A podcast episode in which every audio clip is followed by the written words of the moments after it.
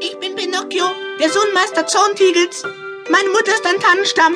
Erklärungen sind überflüssig, sagte das hölzerne Kasperle immer, wenn die Menschen es anstaunten.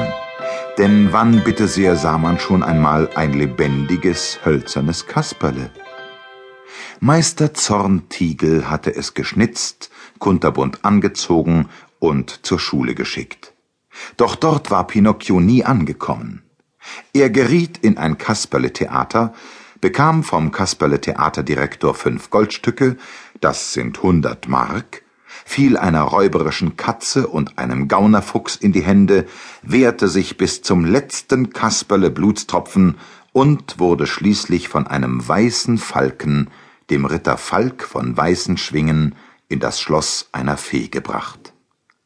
Schwesterchen Fee, wie Pinocchio sie nannte, gab ihm eine Medizin, die ihn wieder putzmunter machte, und schickte ihren Eilboten, den Ritter Falk von Weißenschwingen, zu Meister Zorntigel mit der Einladung, doch im Schloss vorbeizukommen.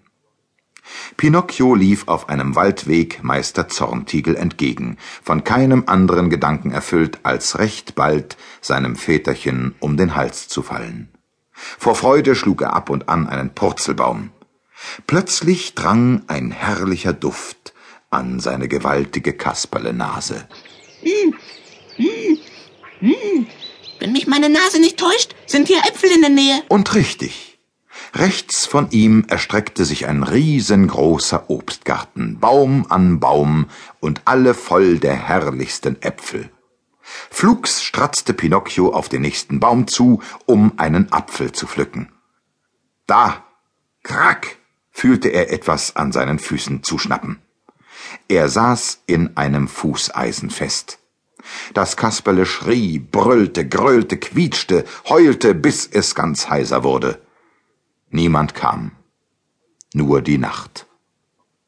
Und es war eine stockfinstere Nacht, denn der Mond, der eigentlich die Pflicht hatte zu leuchten, war in eine große schwarze Wolke gekrochen und schnarchte. Stunden später erst hörte Pinocchio plötzlich das Knacken von Zweigen. Schritte näherten sich. Hierher, hierher, bitte etwas schneller.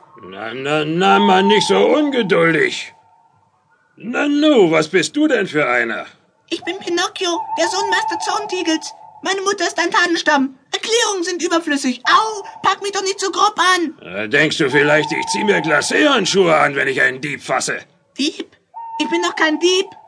Ich hatte Hunger und hab mir nur ein paar Äpfel nehmen wollen. Ja, also was sag ich? Stehlen wolltest du. So mach doch endlich diese ekelhafte Falle auf, du Geizkragen, und lass meinen Hals los. Oben und unten in der Klemme zu sitzen, ist ein bisschen viel. Ach, du glaubst wohl, du imponierst mir mit deiner Frechheit, was? Na warte, ich werd dich schon kirre kriegen.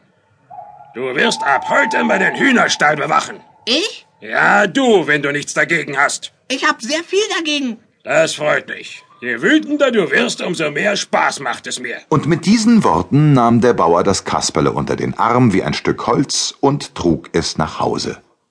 Dort legte er ihm ein Hundehalsband um den Hals, das entsetzlich eng anlag, schloss eine Kette daran und befestigte die Kette an der Hundehütte. So, mein Herr Pinocchio, hiermit ernenne ich dich zum Nachfolger meines guten Phylax, der leider gestern verstorben ist. Und behalte mir den Hühnerstall im Auge, verstanden? Mörder könnten versuchen, sich ein Huhn zu holen. Und wenn ein Dieb kommt, so bellst du. Kannst du bellen? Natürlich. Bau, bau, bau, waff, waff, waff. Sehr gut. Wenn's regnet, darfst du übrigens in die Hundehütte auf Stroh kriechen aber nicht einschlafen, sonst setzt es was. Und er machte eine äußerst unangenehme Handbewegung, deren Bedeutung Pinocchio nicht fremd war. Dann ging er ins Haus, und das Kasperle konnte durch die Fenster sehen, wie er sich gemütlich ins Bett legte. Und ich, ich, der Sohn eines Künstlers, der Bruder einer Fee, ich hänge an einer Hundehütte. Aber ich werd's diesem gemeinen Kerl schon heimzahlen. Pinocchio brütete Rache und schon in der nächsten Nacht bot sich die Gelegenheit. Diese Nacht schlief der Mond nicht, er leuchtete.